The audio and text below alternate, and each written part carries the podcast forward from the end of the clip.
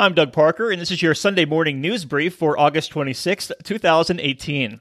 Royal Caribbean is changing the way guests interact with their vacation planners and customer service department.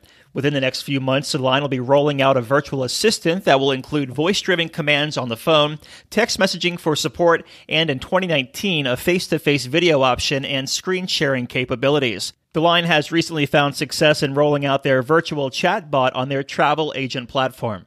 Carnival Cruise Line's brand ambassador John Heald took to Facebook on Saturday to defend the line's quiet change of the price cap on drinks ordered with the Cheers beverage package.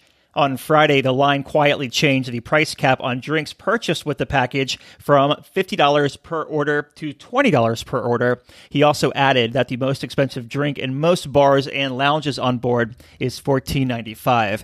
The cost of the package remains the same, $51.95 per day pre-cruise and $56.95 on embarkation day. And finally, over the next five years, Norwegian Cruise Line Holdings, Carnival Corporation, and Royal Caribbean Cruises are expected to grow their capacity by over 30%. Combined, the three companies represent about 75% of the cruise capacity worldwide. Through 2020, Norwegian will add two ships for their Norwegian Cruise Line brand and one for their Regent Seven Seas brand.